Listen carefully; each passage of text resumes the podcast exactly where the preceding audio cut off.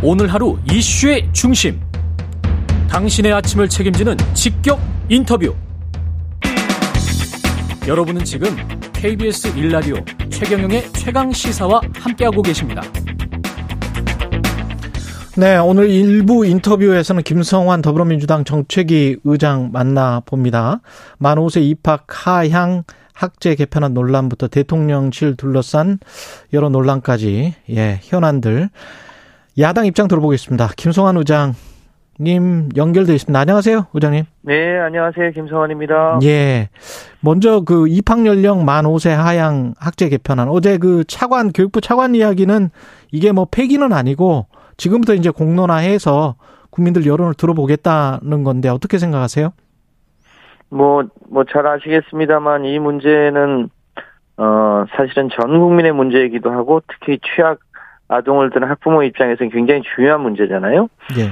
어, 그런 만큼 이게 교육의 백년지 대계랑 관련이 있어서 이런 것 때문에 국가교육위원회를 만든 거 아닙니까? 그러니까 그런 곳에서 충분한 논의를 했어야 되는데, 어, 대선 공약에도 없었고, 인수위 검토 과제도 없었는데, 뜬금없이 발표가 된 거란 말이죠. 음. 그러니까 정책 그 자체도 문제고 특히 절차에 있어서 어, 큰 문제가 있어서 어제 여론조사 보니까 거의 97%가 반대하는 여론도 있더라고요. 네, 그런 만큼 어, 원점에서 좀 다시 살펴봐야 되지 않을까 싶습니다. 이 뜬금없이라고 말씀을 하셨는데 어떤 배경이 있는 것 같습니까? 왜냐하면 업무보고 한 다음에 부대변인이 신속히 추진하겠다 뭐 이런 말을 했었거든요. 처음에는 지금은 많이 물러섰지만 글쎄요, 뭐 그 의도를 저희가 정확하게 알 수는 없습니다만 최근에 윤석열 지지도가 20%로 떨어지지 않았습니까? 예. 국정 지지도가요. 아무래도 국면 전환용으로 검토했던 건 아닌가 싶은데 설마 이렇게 반대가 심할 거라고는 아마 정책을 발표하면서 예상을 못한 거 아닌가 싶습니다. 그러니까 지금 윤석열 정부가 여러 가지 면에서 너무 허둥대는 건 아는지 좌충우돌 하면서 나타난 현상으로 보여집니다. 이런 일일수록 어, 신중하게 했었어야 되겠죠. 지금 학부모 단체들은 박순애 교육부 장관 퇴진 운동까지 불사하겠다는 입장인데 청문회 없이 임명이 됐거든요. 박순애 장관이 사후 청문회 같은 게 혹시 필요하다고 생각하세요? 당연히 해야 하겠죠. 만약에 박순애 장관이 청문회를 거쳤으면 이분이 청문회를 통과했겠습니까? 만취 운전에 논문 표절에 투고 금지에 그 자녀 불법 입시 컨설팅에 최근에는 투고 금지 관련해서 두 건이나 소위 거짓말을 한 게 들통이 나지 않았습니까? 그 교육부 장관은 다른 어떤 장관보다도 우리 학령기 자녀 교육을 주무하는 장관이라 누구보다 교육적이고 도덕적이어야 되는데 음. 거짓말을 하는 장관이 장관으로서 있다고 하는 것 자체가 소위 메신저에 대한 신뢰가 없기 때문에 그 신뢰 없는 메신저에서 나오는 메시지에 국민들이 얼마나 동의할까 모르겠습니다. 이제 그런 면에서 어 현재 드러난 것만 하더라도 자진 사퇴를 하는 게 맞을 텐데 그러지 않는다면 사후 청문회라도 해서 그 사실을 좀 더 국민들이 알 수 있도록 어, 하는 게 맞다고 보여집니다. 현재 드러난 것만 보더라도 자진 사퇴하는 게 맞다. 네, 윤석열 대통령이 휴가 중인데 휴가 끝나고 오셔서 아마 가장 먼저 해야 될 일이 어, 교육부 장관의 거취 문제 아닐까 싶습니다. 아 그런 움직임이 혹시 감지가 됩니까? 글쎄요, 뭐 그거는 저희가 알 수는 없습니다만 음.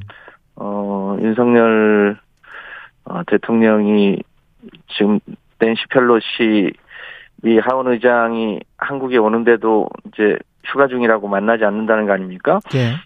뭐 그런데 휴가 끝나고 와서 아무 일도 없었다는 듯 복귀하면 국민들이 동의할 수 있겠습니까? 청와 그러니까 대통령실 비서실의 개편도 일부 불가피해 보이고 음. 내각의 정책적으로 또 도덕적으로 문제가 있는 장관도 일부 개편을 하지 않으면 어, 국정 운영 자체가 거의 집권말 레임덕 수준이라 음. 국정 운영하기가 굉장히 어렵지 않겠습니까? 그런 면에서 어, 일대 쇄신이 불가피하다고 봐야겠죠. 예. 교육부 장관 등은 경질이 필요하다.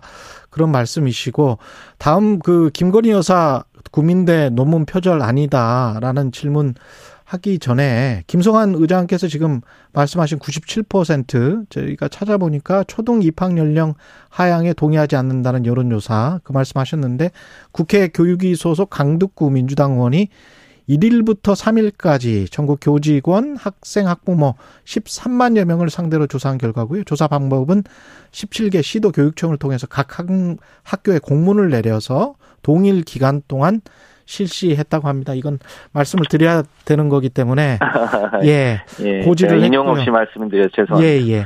그리고 이게 지금 저 국민대 그 이게 표절이 아니다. 김건희 여사 논문 표절 아니다. 놓고 가지고 지금 논란이 되고 있습니다. 교육부 재조사가 필요하다고 보세요? 네, 이 사안은 국민들이 참 납득하기가 쉽지 않은 사안인데 술은 마셨는데 음주운전은 아니다 뭐 이런 거와 비슷한 얘기 같고요. 또 거의 유사하게 우리 그 태권도 올림픽 금메달 리스트였던 문대성, 문대성 어, 전 국회의원이 그 같은 박사학위 논문 표절로 학위가 취소되지 않았습니까? 같은 대학. 네, 같은 예. 대학에서 문대성 논문은 안 되고 김건희 논문은 되는 이유가 뭐냐? 이것에 대해서 국민들이 실제로 지금 의심을 하고 있는 거죠. 국민대학교가 권력 앞에 소위 학문의 양심을 판 거 아니냐 이런 의견도 있어서 당연히 교육부가 재조사를 해야 될 텐데 지금 어, 현 박순애 교육부가 그 일을 잘 할 수 있을지에 대해서 신뢰가 거의 없는 것 같아서 음. 지금은 이제 거의 국민들 스스로가 나서서 이제 검증하는 단계로 넘어간 것 같습니다. 그 그런데 이미 이미 그 일부 논문은 거의 소수점까지 똑같은 표절이 있다는 게 금방 확인이 되지 않습니까? 근데 이거를 1년 동안 조사했는데 표절이 아니다라고 결론을 내는 건 상식적으로 잘 납득이 안 되는 거죠. 음. 그리고 지금 대통령실 관련해서도 여러 가지 이야기가 나오고 있는데 특히 이제 수의 계약으로 그 관저 공사 하기로 한 업체가 김건희 여사 코바나 콘텐츠 관련된 업체였다. 건진법사 아, 전모 씨가 이권에 개입하려고 하는 정황이 있어서 대통령실이 조사에 나섰다. 뭐 여러 가지 논란들이 좀 사적인 것들이 좀 나오네요. 글쎄요, 이, 이 모습을 보면서 박근혜 정부 때 최순실의 국정농단이 어, 떠오르지 않는 국민들이 별로 없을 텐데요. 그 입찰 과정을 보면 거의 짜고 치는 고스톱이 아니면 불가능한 것으로 보이잖아요. 그 공사 어, 장소도 청와대가 아니라 대통령실이 아니라 세종시라고 해놓고 공사가 발주되고 3시간 만에 낙찰자가 정해질 정도면 그 거의 짜고 쳤다고 봐야 되지 않을까 싶은데 음. 내용을 좀 더 검증을 해봐야 되겠습니다만 만약에 그것이 사실이라면 이거는 권력 사유화의 어, 대표적인 사례가 아닐까 싶습니다. 여기 지금 대통령 관저뿐 아니라 육군 참모총장 관저 등등도 지금 공사를 하고 있어서 그런데도 좀 다 살펴봐야 될 것 같은데 지금의 행태로 보면 어 국가 권력을 그렇게 개인의 이익을 위해서 써도 되는 건지 음. 문득 대통령제에 대한 국민적 신뢰마저 어, 상실케 하는 건 아닌지, 제왕적 대통령제는 청와대를 용산으로 옮긴다고 해결되는 게 아니다라고 하는 거를 몸소 보여주는 건 아닌지 싶은 걱정이 참 여러 가지로 들고 있습니다. 그 대통령실은 세종시로 기재된 게 단순 실수다 뭐 이런 식으로 해명을 했는데요. 어떻게 생각하세요? 저도 어 노무현 대통령 때 청와대에서 5년간 근무해 봤습니다만, 음.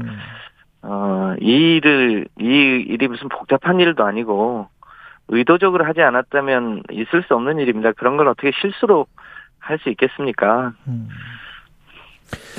실수라고 얘기하는 건 일종의 알리바이라고 보는 게 타당해 보입니다. 그 지금 민정수석실이 폐지가 돼 있는 상황이잖아요. 그래서 법무부가 가지고 갔고 주요 인사 검증이나 뭐 이런 것들을 그리 그런 상황에서 대통령실 주변 인물, 대통령의 주변 인물들 친인척 살피기 위해서는 이제 특별감찰관 제도가 있기는 한데 이걸 빨리 임명을 해야 된다 이런 요구들도 나오고 있습니다. 어떻게 생각하십니까? 저희 문재인 정부 때도 특별감찰관을 그 이제 임명을 안 했었는데요. 네. 그거는 네. 이제 공수처하고 기능이 겹친다. 그 일은 공수처가 어 대통령과 뭐 국회의원과 같은 이제 권력 기관을 감시해야 되기 되기 때문에 그것 때문에 일부 임명을 안 했습니다만 윤석열 정부는 사실상 공수처를 인, 임명 저 인정하지 않고 있는 거 아닙니까? 그러면 당연히 어 자기 친인척을 감시 감독할 수 있는 공직 감찰관을 두는 게 맞죠. 이도저도 아니면서 사실상 그 속에서 여러 가지 의혹이 계속 어, 드러나는 것은 그 그것이야말로 그 다른 사람의 책임이 아니라 윤석열 대통령 책임 아닌가 싶습니다. 빨리 임명을 해서 어, 주변에 어, 여러 가지 이 권력을 사유화하는 국정을 농단하는 일을 원천 차단하기 위한 노력을 더 많이 해야겠죠. 그리고 감사원이 지금 방통위 권익위 감사 착수를 했고 하반기에는 공수처도 감사하겠다고 하는 것이고 탈원전 정책 수립 과정에 대한 특별 감사도 착수할 것이다. 이런 보도가 있었고요. 감사원장이 국회에서 대통령 국 국정 운영을 지원하는 기관이다. 감사원이. 이렇게 또 언급을 해서 논란이 있었는데 지금 민주당이 사퇴 결의안을 제출을 한 거죠. 감사원장에 대해서. 네, 그렇습니다. 이 감사원은 이제 그 헌법의 독립성과 정치적 중립성을 두는 이유가 음. 어 대통령이 임명하는 내각과 대통령실의 여러 가지 정책과 비리를 사전적으로 사후적으로 견제 감시하기 위해서 존재하는 기구 아니겠습니까? 예. 그런데 그 감사원이 대통령 국정 운영을 지원한다는 것은 헌법과 법률을 명백하게 위반한 일이라 어, 사퇴 결의가 불가피해 보입니다. 근데 더 걱정스러운 것은 지금 감사원의 사무총장이 검찰 출신이라 더, 더 걱정스러운 거죠. 음. 그런 면에서, 어, 감사원을, 어, 국회로 보내자, 개헌을 통해서 이런 얘기도 아마 이제 그런 차원에서 나온 것 같은데요. 어쨌든 최근에 감사원의 행태는 일종의 윤석열 정부의, 어, 하수인?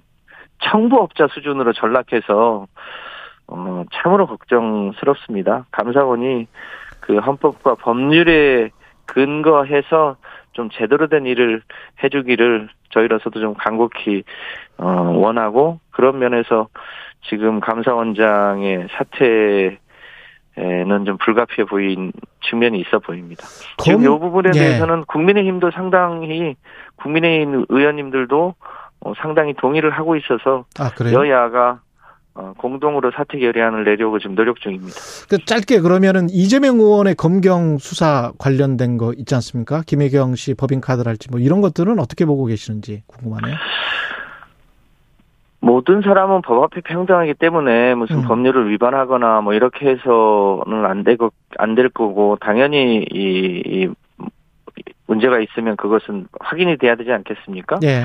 그럼에도 불구하고 일종의 어 경찰이나 검찰이 일종의 어 무슨 흘리기식으로 일종의 어 과거 노무현 대통령 논두렁 시계처럼 이렇게 망신주기식으로 뭘 하고 있는데 어뭐 본인도 얘기했지만 팩트가 아닌 것을 이렇게 자꾸 흘리는 것은 그야말로 정치적 수사라고 보여집니다. 어, 그래서 문제가 있으면 그건 밝히면 되고 그렇지 않으면 그거를 마치 뭔가 알겠습니다. 있는 것처럼 포장하는 여기까지. 것은 적절치 않아 보입니다. 더불어민주당 김성환 정책위 의장이었습니다. 고맙습니다.